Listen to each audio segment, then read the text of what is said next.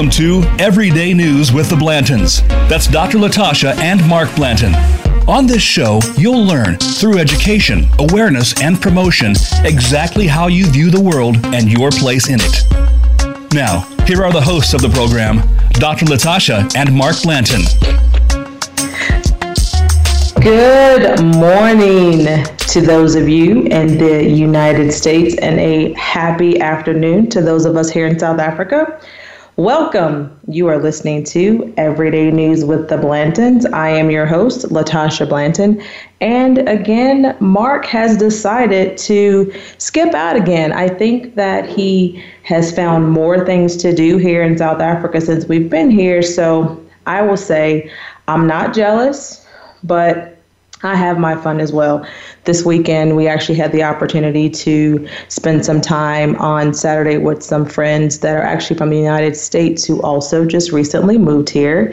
And we got to show them around a little bit, which was fun. And then on yesterday, we spent some time with the uh, some of our local friends at the Maboneng precinct. You are more than welcome to check out our YouTube channel, therealsouthafrica.com, to see exactly what we're doing.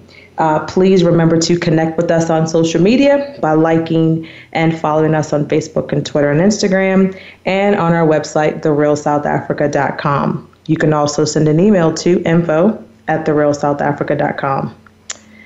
Today, we are going to talk about something that's basically really nerdy. It's something that I've been interested in for a while. Um, don't really know a whole lot about it, but did some reading and some research and some questions basically began to pop up in my in my mind as far as like what does that mean for the humans on this planet?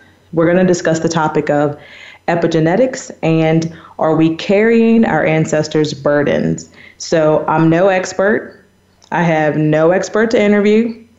I'm just interested in how this affects us as humans and i'm also interested in what makes me who i am and that requires an understanding of the past. Now, epigenetics is not a new term, but it has been used to describe the trials that children of Holocaust and Vietnam War veterans experience. We'll start by defining epigenetics, and I hope that you'll take a look at some of your own behaviors and try to shape the generations to come, or at least have an understanding of your own genetic makeup. So, simply, what is epigenetics? The scientific definition is the study of heritable phenotype changes that do not involve alteration in the DNA sequence, but is in fact in the expression of that DNA. Let's dumb that down. It literally means above or on top of genetics. It refers to the external modifications to DNA that turns genes on or off it doesn't necessarily change the DNA, but instead affects how the cells read the genes or how it's expressed. More scientific terms, what is a gene? It's a segment of that DNA that provides the instruction, tells them what to do. Now, why is that important as far as epigenetics is concerned? Because on top of or beside or above genes, the modifications alter gene expression and explain how environmental exposures produce transformational changes. Let me say that again. Modifications that alter a gene's expression and explain how environmental exposures produce transformational changes.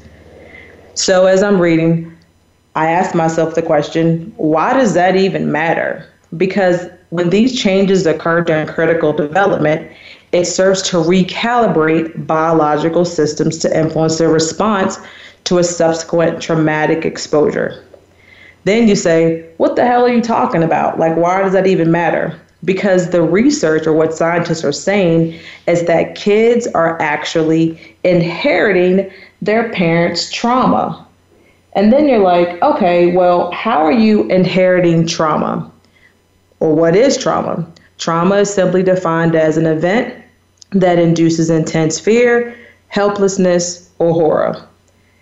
It doesn't even make any sense how a kid can inherit their parents' trauma. It didn't happen to them directly, they weren't there, They have no real life experiences that parallel their parents' trauma.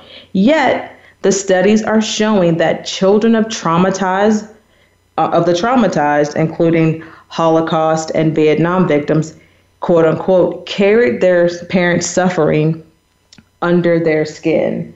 There's several articles out there that I was reading recently, and the part that really stuck with me is that the children were describing things that they had never been through as pain. And they were basically saying that they felt like they had symptoms or things that had laid buried deep inside a box, but they weren't really sure what it was.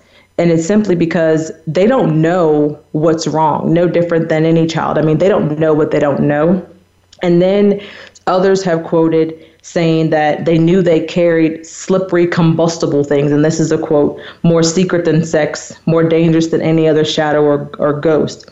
And those are powerful words when you talk about passing trauma down to your children. So you continue to move forward and you say, okay, so what what does that even mean? What what do you do with what you know now? Well, you add more big words to it because that's what people do. Then you look at transgenerational transmission, which basically means it's not just the one generation, but it starts to filter through more than one. And that's basically when an older person, doesn't matter who, grandparent, parent, great grandparent, unconsciously externalizes his traumatized self into a developing child's personality.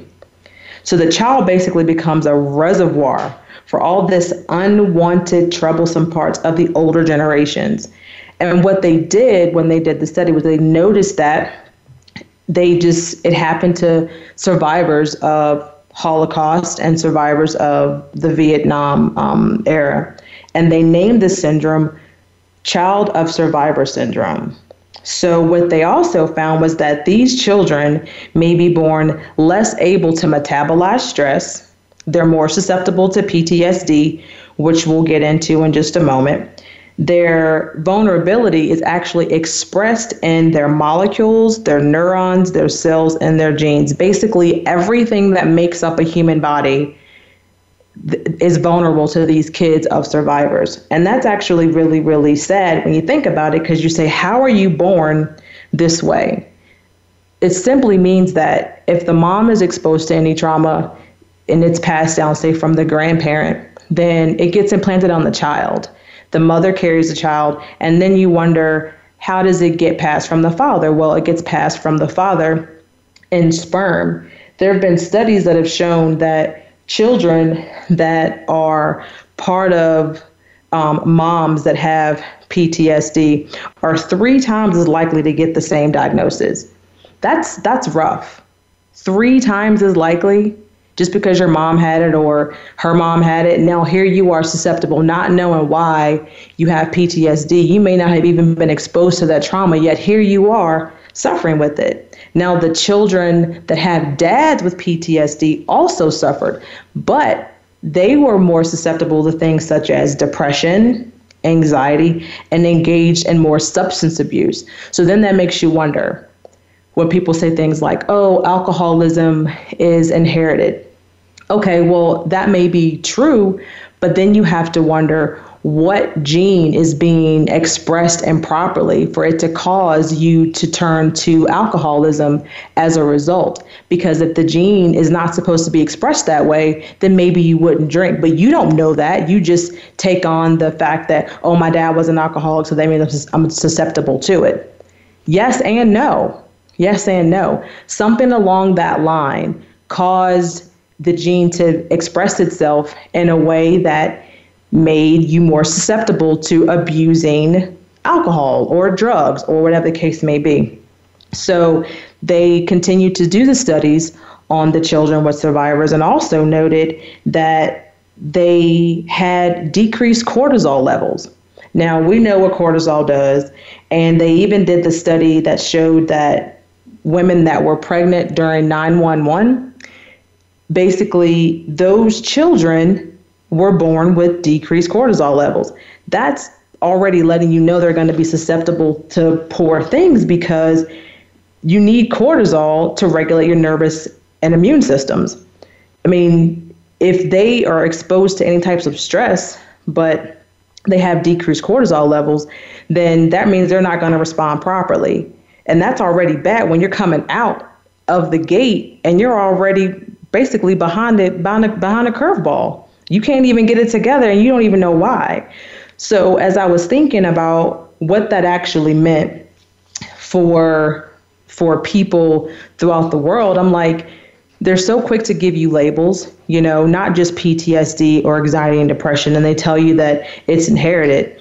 You almost have to take a step back and say, but where did it really come from? Did it come from traumas of the past that I wasn't even a part of that are being expressed through me as generations that, that have moved forward and, and gone past all those?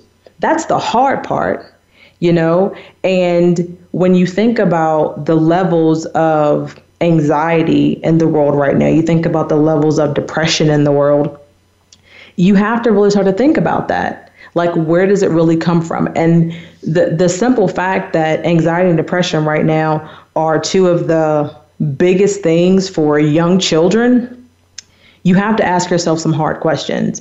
Am i passing this to my child? Did i get it from my mother? Did my mother get it from her mother? Did I get it from my father? Those are questions you have to ask yourself. And they're not nice questions, but if you sit down and get the answers to those things, you might be able to change the generations that move forward, which is what, you know, I wanted to kind of explore for myself and, and just kind of give you some things to think about.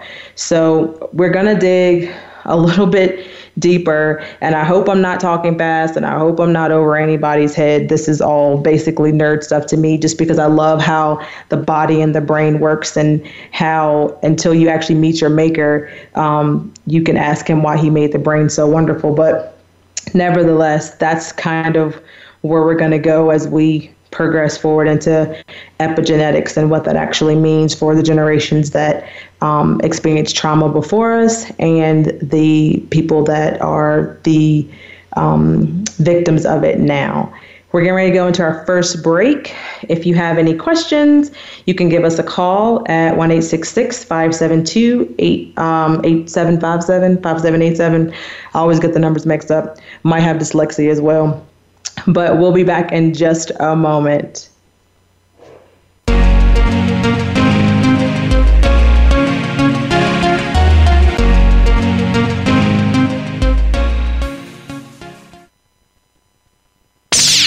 The Internet's number one talk station. Number one talk station. VoiceAmerica.com. What's your coffee story? The one that defines who you truly are in a relaxing setting. It's where you share your memories, plan for the future, and talk about the now. My favorite coffee story is here with host Aniko Samoji. We invite you to listen in and share your coffee stories too. Bring your friends or just stop by as we talk about coffee and the inspiring stories that touch our lives every Tuesday at 4 p.m. Pacific Time on the Voice America Variety Channel. Conservation starts with us. Learn about environmental concerns each week when you tune in to Our Wild World with host Ellie Weiss. Our show centers on Africa each week and what's being done to save our wildlife, ecology, and ourselves. However, we'll also discuss what's going on closer to home. And most importantly, we'll let you know what can be done in our own backyards by featuring guest experts and featuring your questions and answers. Listen every Monday morning at 8 a.m. Pacific Pacific Time, 11 a.m. Eastern Time on the Voice America Variety Channel. Now you don't have to stay linked to your desktop or laptop. Take Voice America on the go and listen anywhere. Get our mobile app for iPhone, Blackberry, or Android at the Apple iTunes App Store, Blackberry App World, or Android Market.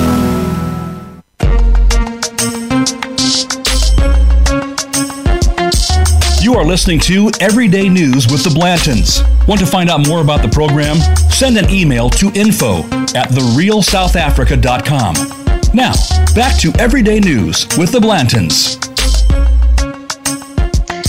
All right, guys, we are back. That was a pretty quick break, or at least it felt like it. I am sitting in South Africa right now, and um, I have to tell you, it is hot as shit here. Okay, and the simple fact that there's no humidity is probably a good thing, but it's still hot. So I'm a little uh, frustrated number one because it's hot and number two um, just trying to get my thoughts together because i don't know about y'all but i can't think when i'm hot and, and right now i am burning up in here so um, we'll just continue on our topic with uh, epigenetics and we'll move right along so um, just wanted to recap really quick what epigenetics is. Just basically the external modifications to DNA that turns genes on and off. So basically, whatever trauma a person was exposed to changes how a gene expresses themselves and can be passed down through generations. And that's what the transgenerational transmission was about when I talked about you know older people passing their external trauma to developing children. Um, there was also a look at what stress does to our body. So stress and trauma kind of go together. When you think about the caps of the DNA, um, it basically shortens the telomeres, and those are the the caps of them and you need those because they basically govern the pace of, of how you age so let's just back up a little bit let's say um, you've got someone that I don't know, looks like they're 60, but they're really 35. Chances are they've been through some stress and some trauma in their life that caused the DNA caps to shorten up for them to age faster. Now, that does not mean that the lack of that means that you get to age slower. I'm just saying that when you look at someone who ages a whole lot faster than they should due to stress, that's usually what it comes from. So, another one of the um, studies that I read talked about um, a place in um, Lowell, Massachusetts. And I don't know very much about the Pol Pot period that happened in Cambodia, but I will tell you that what I found fascinating was that 95% of the Cambodians that came to Lowell, Massachusetts after the um, Pol Pot period basically had PTSD. The amazing part of that was that 14.2% of those people who were at least three years old, three. So that's how that's how that's how effective and defective, I should say, um, trauma is. A three-year-old can actually end up having PTSD as well, and we don't think of children that way, but they are still susceptible to it as well. They don't know that they have it until they get older. I mean, we start saying, oh, they have separation anxiety, but I mean, really, like, is it separation anxiety? Are they expressing something the best way that they know how, just based on what we gave to them? I mean, that's that's real. That's real. A, a real a real question to ask. So we move on, and then you know, a lot of the other studies that I also looked at too basically said something along the lines of when you look at the African American population and the Native American populations who have been subject to centuries long violence. And this is where it got kind of interesting for me because this is when you have to look at entire populations, communities of people. It says that they may now have disadvantage baked into their molecules. Mind blown at this point.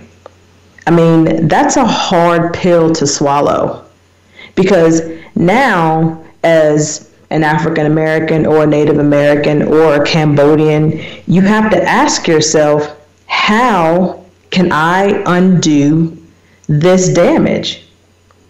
You have to ask yourself that question, especially when they're telling you that you have disadvantage baked into your molecules based on the improper genes being expressed because of trauma that happened to people that you may not have ever even known. It's just been passed down into your actual makeup. That's that's powerful that's powerful. What was funny was that there was one sociologist, um, he basically termed the effect uh, the Matthew effect. And for those of you that read the Bible, he quoted Matthew 25 and 29. And it basically says, For unto everyone that hath shall be given, but from him that hath not shall be taken. And you're like, What? So then, of course, Billie Holiday makes life easier for us and she puts it in layman's terms and she says, Them that's got shall have, and them that's not shall lose. And that's deep when you think about the world we live in today. How races and communities of people are still suffering. They're actually still suffering for things that they weren't even directly a part of. And then that gets into what I mentioned earlier, which was PTSD, which most people will say is post traumatic stress syndrome. In the black community, you'll have some people call it post traumatic slave disorder. But nevertheless, it's defined as the dysregulation induced by trauma becoming the body's default state. Now, there's a little part in your brain called the amygdala. I know I've used a lot of crazy words today, but that's just the science major in me. Um, and the amygdala basically, what it does is it's the part of the brain that's responsible for emotions that are associated with memories. So when you smell something and you go, oh, that reminds me of my grandmother, um, that, that's a good memory. You want your amygdala to do that. Or you smell something really, really nasty, and that reminds you of something bad that happened. So when you think about that part of the brain and PTSD, the amygdala goes into overdrive and it basically detects threats. It releases emotions associated with those memories. And most of the time, any memory can be negative or positive, but with PTSD, it's usually a negative memory. So, knowing that it takes something that really shouldn't be scary and then making it scary is where you have to start saying what's real, what's not real. You know, is it a real threat? Now, I've only met a few people that actually have suffered from PTSD. And I will tell you that they think the shit is real.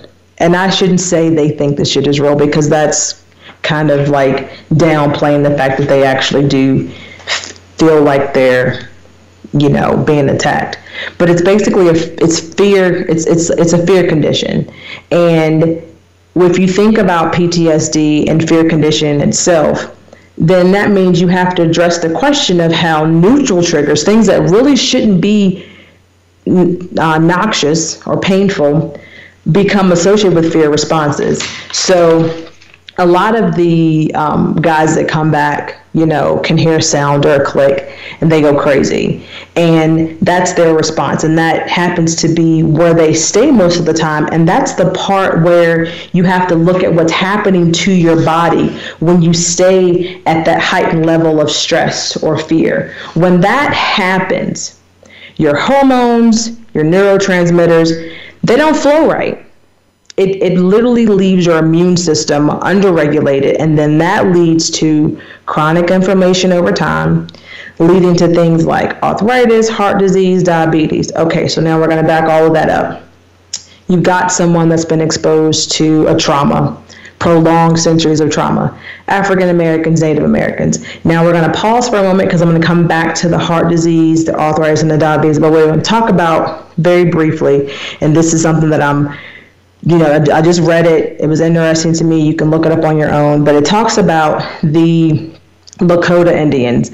And it basically talks about how they were not permitted to do any type of religious ceremonies because they, and by they I mean um, the white people that were out there, thought that they were civilizing the savages. So they took that ritual of ghost dancing, which is basically where they want to unite the living and the dead, they saw that as hostile.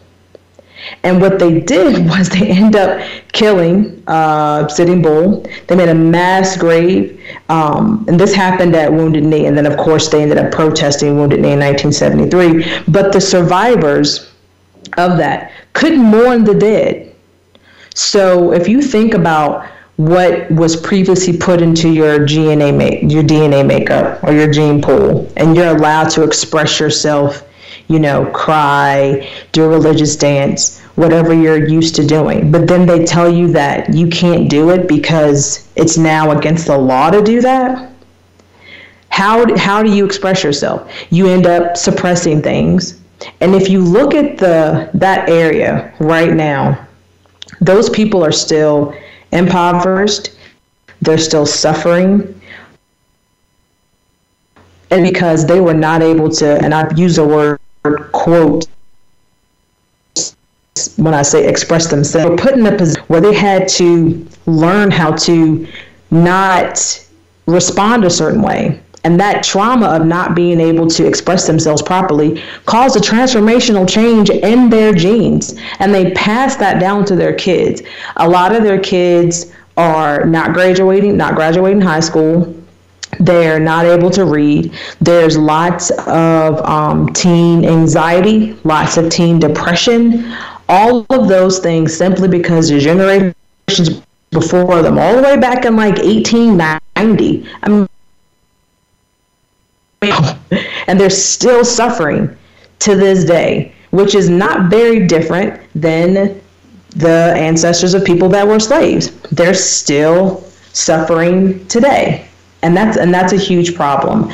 So we'll continue to kind of dig down into what is happening and why those things are being passed down through generations, not really on purpose. They don't really know that they're passing that down. But that's essentially what you end up doing. You're giving your kids the disadvantage that they won't be able to handle certain situations and trauma like they normally would because they've been asked to suppress their expressions for generations and then you just pass that to them and then they don't know how to handle stuff and then what do you do you do drugs you get locked up, make a lot of bad decisions simply because of something that was passed down to you that you're completely unaware of. Now, we're getting ready to head into uh, another break. I do want to remind everyone that um, we have tons of videos on YouTube, tons of videos on Facebook for you guys to follow us and see how we're living out here in South Africa. We do absolutely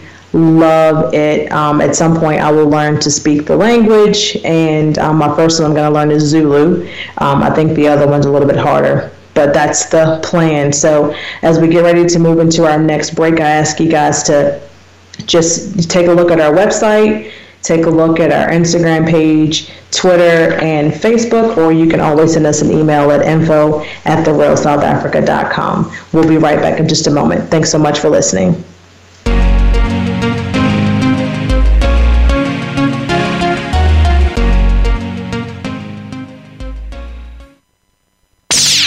The Internet's number one talk station. Number one talk station. VoiceAmerica.com. Voice America presents a new kind of health awareness talk show, the Sharon Kleyne Hour Health, Environment, and the Power of Water. Show host Sharon Kleyne interviews leading scientists to discover how each of us can become proactive in protecting our personal health environment in an increasingly unhealthy world. Every show offers new information that could save your life. The Sharon Kleyne Hour is health from an environmental perspective, your ultimate source for a personal environmental lifestyle. Listen Mondays at 10 a.m. Pacific Time on the Voice America Variety Channel, and Wednesdays at 12 noon Pacific Time on the Voice America Health and Wellness Channel. Tune in to the Patricia Raskin Show on VoiceAmerica.com every Monday at 2 p.m. Eastern Time and 11 a.m. Pacific Time. This is the program that helps you turn obstacles into opportunities, challenges into solutions, and find answers to tough questions with the award winning powerhouse voice of radio, Patricia Raskin. So tune in and call in to the Patricia Raskin Show, Mondays at 2 p.m. Eastern Time and 11 a.m. Pacific Time, right here on the Voice America Variety Channel. Have you become a member yet? Sign up now to become a member of Voice America. It's always free and easy.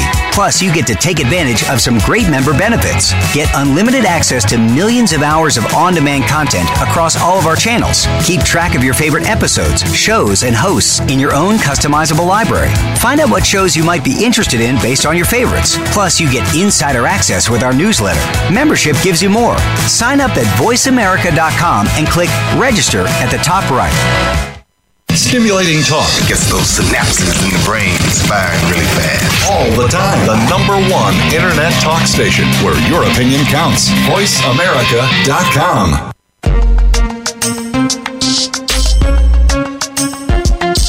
You are listening to Everyday News with the Blantons. Want to find out more about the program? Send an email to info at therealsouthafrica.com. Now, back to Everyday News with the Blantons. All right, we're still having fun. I'm still hot. That's not going to change because it's like 90 degrees here in South Africa at the very moment. Um, so I'm going to I'm going to um, move right along with uh, what we were talking about. So I know I had went off on a tangent. We were talking about what happens as far as like um, trauma leading to things like arthritis, heart disease, and diabetes. And the black community suffers from those more than any other. So then I had to ask myself this question Could this be a result of intergenerational transmission? Is it a result of gene expression failure? What's worse is what I found out is that parents' transmission of those things can drive a person to put themselves in situations that are more likely to cause them to be hurt. At this point, I'm like, are you serious? Are we exposing ourselves to situations that cause us more pain unconsciously simply because of epigenetics, simply because that the dumbing down of our genes over generations caused them to not express themselves properly, that's crazy. Because how are you supposed to know that? How are you supposed to know that you are putting yourselves in harm's way based on some shit that some people went through that you don't know? Like, that's the part that's still blowing my mind. So then I look at heritable traits. Now, heritable traits, that's the thing that we're kind of overlooking. So then you got to say, okay, if I'm doing all this stuff, if I'm susceptible to PTSD, if I've got anxiety, if I've got depression, how am I going to change it? How do, how do you change it? Because these traits, that are passed down generationally, they drive people to have not just risks of heart disease, diabetes, arthritis, depression. Now you're looking at things like ADD. Then you can't articulate your memories. Then you have low executive functioning and low self esteem. That in and of itself is super, super crazy because now you're taking an entire generations before you that have gone through trauma and now I'm saying because they went through some stuff before me. Now I've got ADHD or ADD I've got low self-esteem. I'm not smart. I got diabetes heart disease and arthritis. I would just say you put all those things together you're probably just a black person but that'd be fucked up to say but that's just what I would say. Now all that being said, since I am in South Africa, in the last part of the show, we're actually going to speak to a South African. Um, and I would like to call her my friend now, not just because she sold me my house here, but because she's actually a really cool person. So we're going to skip a little bit forward and do a quick plug about South Africa since I am here. And I'm going to ask her her thoughts on the South African Truth and Reconciliation Commission. Now, that basically goes into the thought that um, right after apartheid. Now, we all know that apartheid was from 1948 to 1994, and it was the institutional racial segregation. It severely disadvantaged the majority of the population population anybody that was non-white basically so the majority of the people who were obviously non-white were disadvantaged now what they did was they started having formal hearings in 1996 and what that actually did was they had like a court basically, and they assembled um, the people at the end of apartheid. So anybody that felt like they were a victim of violence could be heard.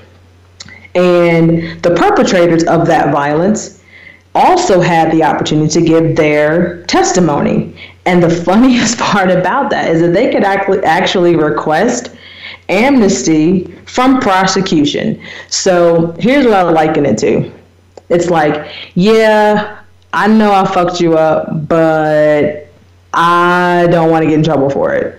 And that's pretty much the issue with anybody that's had trauma dealt to them over centuries of time or periods of time that cause the generations behind them to suffer.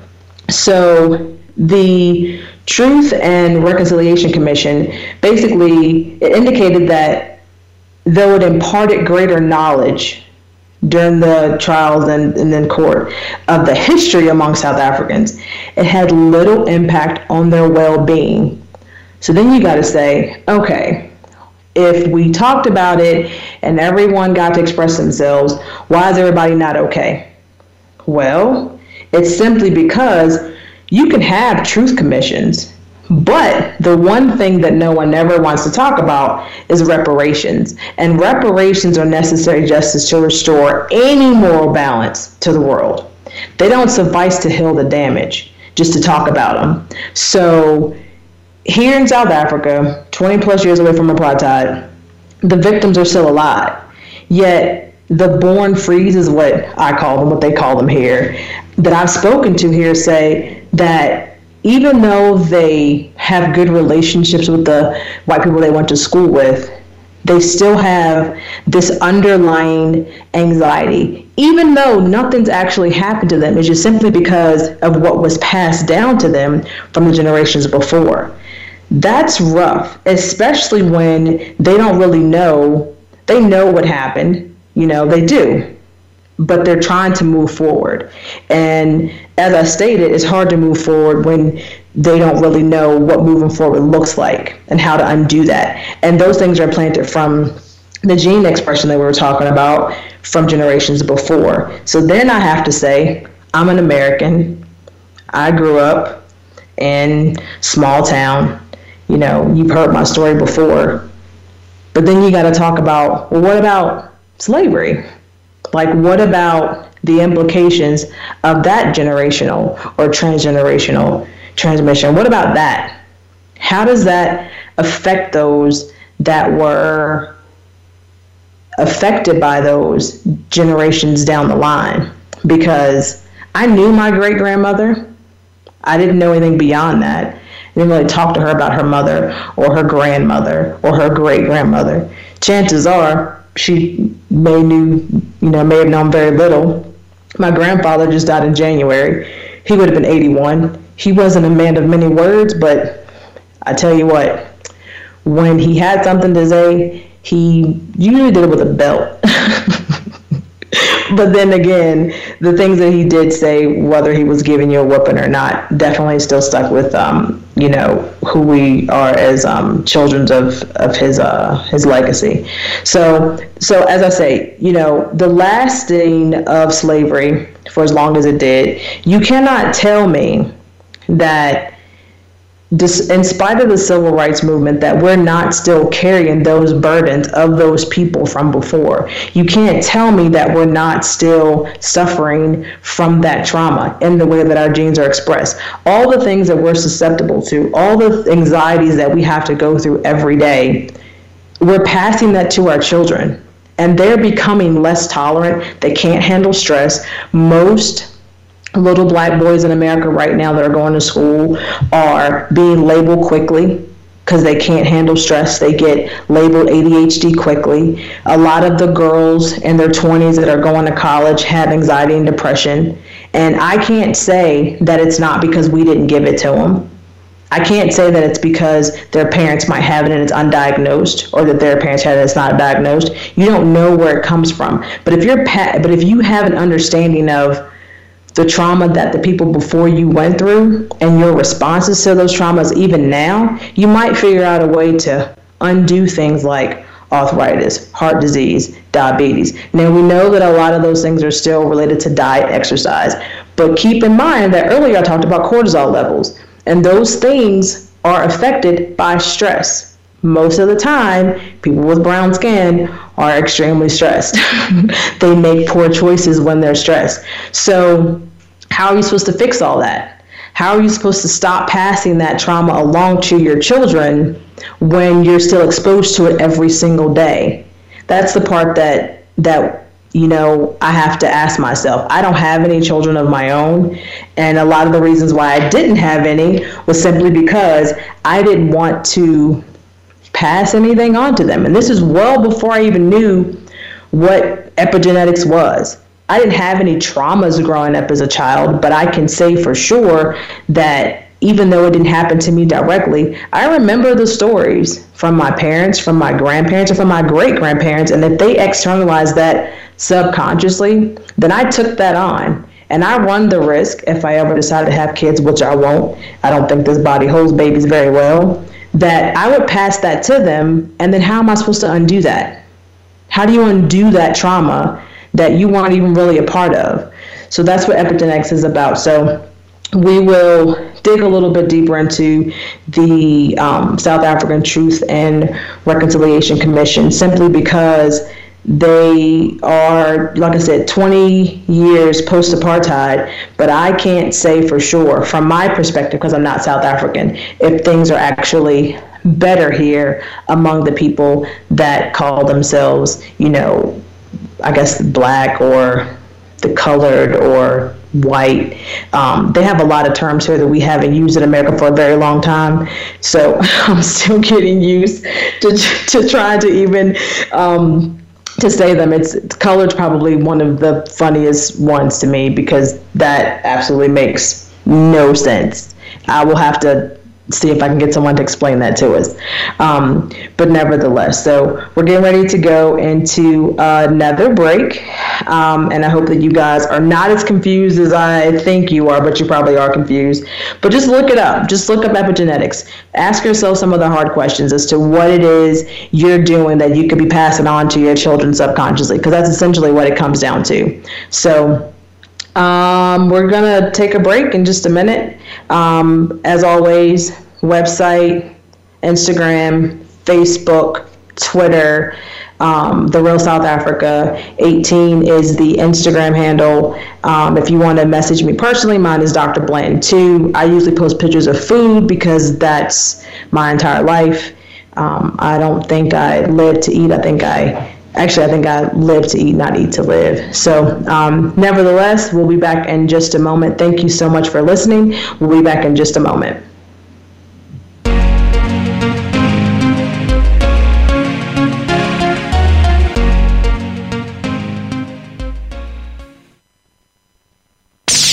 The Internet's number one talk station. Number one talk station. VoiceAmerica.com. Voice America presents a new kind of health awareness talk show, the Sharon Kleyne Hour Health, Environment, and the Power of Water. Show host Sharon Kleyne interviews leading scientists to discover how each of us can become proactive in protecting our personal health environment in an increasingly unhealthy world. Every show offers new information that could save your life. The Sharon Kleyne Hour is health from an environmental perspective, your ultimate source for a personal environmental lifestyle. Listen Mondays at 10 a.m. Pacific Time on the Voice America Variety Channel and Wednesdays at 12 noon Pacific Time on the Voice America Health and Wellness Channel. Tune in to The Patricia Raskin Show on VoiceAmerica.com every Monday at 2 p.m. Eastern Time and 11 a.m. Pacific Time. This is the program that helps you turn obstacles into opportunities, challenges into solutions, and find answers to tough questions with the award winning powerhouse voice of radio, Patricia Raskin.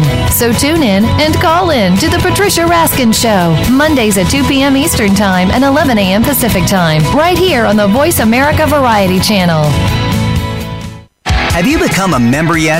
Sign up now to become a member of Voice America. It's always free and easy. Plus, you get to take advantage of some great member benefits. Get unlimited access to millions of hours of on demand content across all of our channels. Keep track of your favorite episodes, shows, and hosts in your own customizable library. Find out what shows you might be interested in based on your favorites. Plus, you get insider access with our newsletter. Membership gives you more.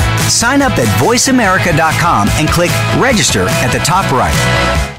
Stimulating talk Gets those synapses in the brain firing really fast. all the time. The number one internet talk station where your opinion counts. VoiceAmerica.com. We're making it easier to listen to the Voice America Talk Radio Network wherever you go. In addition to listening live, you can check out information about your favorite talk show hosts, discover new talk show personalities, add shows to your list of favorites, and listen to all of our show archives on demand, all from your iOS, Amazon Kindle, or Android device. Download it from the Apple App Store, Amazon, or Google Play, and get ready to tune in. The Voice America mobile app, powered by Aircast. Have you had a chance to check out Voice America's online magazine and blog? If you love our hosts and shows, check out articles that give an even deeper perspective, plus topics about health and fitness, movie reviews, philosophy, business tips and tactics, spirituality, positive thought, current events, and even more about your favorite hosts. It's just a click away at blog.voiceamerica.com. That's blog.voiceamerica.com. The Voice America Press Blog. All access, all the time.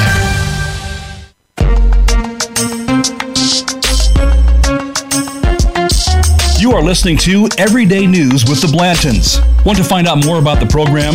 Send an email to info at therealsouthafrica.com. Now, back to Everyday News with the Blantons. We're back. I'm still hot. I'm gonna keep complaining that I'm hot, not just because it's hot, but because it's hot, and that's just what I do. um, I have with me Leanne Pillay. Hello. Leanne is South African. She was nice enough to sell us our house. She is super energetic, and I just thought it would be cool to pull her in here last minute, just to kind of get her take on. Um, you know how things are post post apartheid. She doesn't really remember that much. I think because you're young, aren't you? Yeah, 36. Uh, yeah, she's a baby. if we're looking at 20 years, then Yeah, around 16. yeah. You're not so politically inclined at that point. No, not really, not really, not not at all. So, do you remember anything, you know, before versus now? Look, for me, the main thing was before, um, while apartheid was still happening, we were. I, I know from history that we. I'm, I'm Indian, so you know from Indian descent and stuff. So with the schools, we are put into very like areas that were only for Indians and things like that. So we grew up in an Indian dominant area. Uh, But that we couldn't see. But that was the system, though. Yes, that was the system, That was the system. Okay. So you put the Indians in one side, the blacks, what we call African American, Okay. blacks on one side, okay. or whatever, and then the whites obviously had the superior side, the nicer side, the beaches and everything like that. So um, yeah, so then our schooling system was just where we had Indians and only Indians. So the only thing, the major change that I noticed was uh, as soon as apartheid ended, that we had an influx of non-Indians that came to our school. Non-Indians meaning um, Blacks. Blacks. Oh, Yes, because from the surrounding areas. What about um, any any whites come to the school? or No, not at all. It was just the blacks. So how is that? How is that putting people together? Because for us, okay, in their mind, it was so in our area that we stayed in, our neighboring areas mm-hmm. were black. So it was very further away, much further away that the the white schools were. Oh, okay. So that was. So that's right. So, but still, it felt like an improvement because we always looked at the middle, mm-hmm. in the middle of everything. So, as much as we we had apartheid, and they were like, I mean, my, I can remember a photo of my sister where there was a bench at the back and it said whites only. No way. Yeah, and you know, so Is your sister older? Yes, yes, five years old. Oh, okay. So you know, but she was little, and mm-hmm. these photos were taken. So, so for them, I think for the the blacks, they felt like it was an upgrade coming to our schools I got you. I got you. because they weren't readily so moving into the private schools or whatever what we'd call them model C at that time. I think Oh. I don't know why they called them that. So, so that was our change. uh, which we embraced, which was good. I, we made good friends because we were young and pliable and yeah. we didn't so that was awesome so that's good so um, you can so just based on that alone just based on what we're talking about so now you're in a position where even though you grew up where it was um, like Indian dominant. like basically Indian dominant, and it was and the system was for you guys to be separated. Now you have children of your own, and they don't go to a school that's not at all. Now we completely mixed. And and when you say mixed, you mean everyone's there. Everyone's there. So they have a completely different experience than they, you did. Yes. Now, do you talk to them about your experiences? Do they know? Like, Very vaguely because they deal with it slightly in history. Okay. Um, we my, my my kids, I think up till maybe about two years ago, they didn't know color they that's how I grew them up. Mm-hmm. I mean, um, there was an inst- I don't know if I have time. I just we went to the swimming pool and. Um, there was a new teacher that started teaching my daughter, and it was so happened that it was a white teacher, and then it turned, and then it was a black teacher. Mm-hmm. And then we asked, and as we're driving out, so how was your teacher? Um, you know, and she's like, the black teacher. so I'm like, my, my husband and I were completely, we like, you could see the blood drain from ourselves. Because, and then we looked at it and we are like, Katie, why are you saying the black tea? She says, no, she's wearing a black costume. Oh, at this point, you're like, whew. Yeah. Thought, okay, so because she's young. She she's young. Okay. She doesn't like, that's the pink boy and the red boy. Right. And they would like whatever you were wearing. So, so, only recently, when kids grow up, I think they get they lose their innocence a bit, and then it's the other people that speak differently and teach differently. Same with uh, you know traditions and stuff. When you mix, you don't get the same views, you don't get the same culture and stuff. So then your kids come and give you a thing like I don't allow sleepovers, whereas her best friend might, right. she can't understand you know it's like that. So that so as they grow up they learn color. They do. And it's from their parents. And it's so that's the environment. Yes. so then when we talk about it's so it's it's not just a matter of what's implanted on the genetic makeup. If, if we look at you know what i said earlier in the in the um, broadcast i was saying that the environment plays a role too. And it's not just a matter of you know what's happening to them it's what is being taught to them in addition to what's around them so if you have a kid wearing a black shirt but they're not taught color they're not looking to describe a person by their color they're usually taught to describe a person by their color. They just are. Yes. And the thing is, even when you try not to teach them that, you have to almost prepare them for the world because that's exactly what's what's going to happen. Um, so that's I just wanted to get your opinion because at this point, you know, you've got girls that are pretty well rounded. Yeah. They've got friends that all all spectrums, poor, um, extra rich. You know, I want the extra rich friends. Please, Bring me a Christmas gift. yeah. So you know, and then I and you, you constantly try to teach them what's the polite way to speak. Don't speak down to people you know, and even when it comes to elders, because they somehow have no line sometimes. They're kids. Yeah, but like, you know, we would get a look and you knew what that look meant. Absolutely. I gave the look once to my child in the shop and she blurted out, Why are you looking at me like are that with serious? those eyes? Yeah. So, you know, sometimes growing up, I think, uh, and growing, raising two kids, you want them to somehow go back in time to learn how we learned, but right. at the same time, mm-hmm. give them the freedom to speak. But they just need to know when it's okay to give out your opinion. And if you think you're right because you learned two plus two is four, but grandpa is saying it's three, you just sometimes got to let it be. Yeah, yeah it's something about that whole thing. And you're right. I mean, I think that raising kids all over the world is probably one of the hardest things on the planet because a lot of things have changed when it comes to raising children. I mean, you just, they're, I think they're just different now. And I think that they're different simply because of some of the things that I talked about earlier. We've implanted things on their genes that cause them to be outspoken now you know, because maybe we had to do some other things in our genetic makeup when we were carrying them. And now they are looking they're doing things that you're like I would never think of doing that. But that's that's what kids do. So being here in South Africa for me um, you know I see more people getting along here than I ever have on in stateside stateside completely. So, you know, I had just mentioned earlier we went to Maboneng mm-hmm. yesterday, and just to see all of the people, like literally, like getting along. Hey, do you mind if I just politeness? Dancing. I'm not saying that it's not possible in the United States. I'm just saying that it doesn't happen very, very often. So it's not like the TV. It, it's not like the TV. Stop thinking that America's the TV. I've told y'all about that. It's not. Side note: the girl that um, I met the first time she said to me, she realized I was American. She goes, "Oh my God, do you watch Suits and and Scandal?" And I was like, "What? No." She's like, "Oh my God, is America like that?" I'm like, "No, like not even close."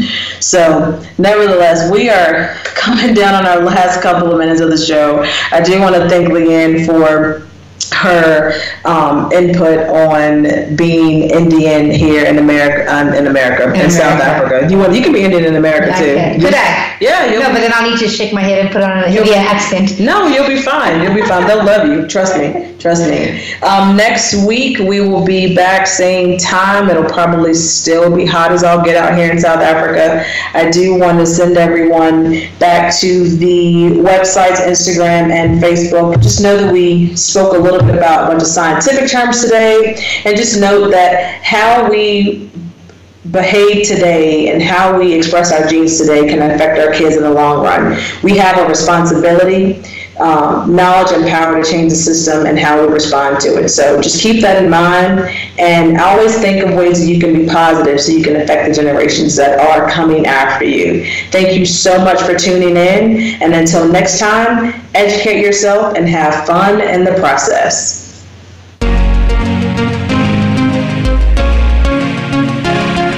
Thank you for tuning in to Everyday News with the Blantons. We hope you've enjoyed today's program, and we'll tune in again next Monday morning at 6 a.m. Pacific Time and 9 a.m. Eastern Time on the Voice America Variety Channel. Have a nice week.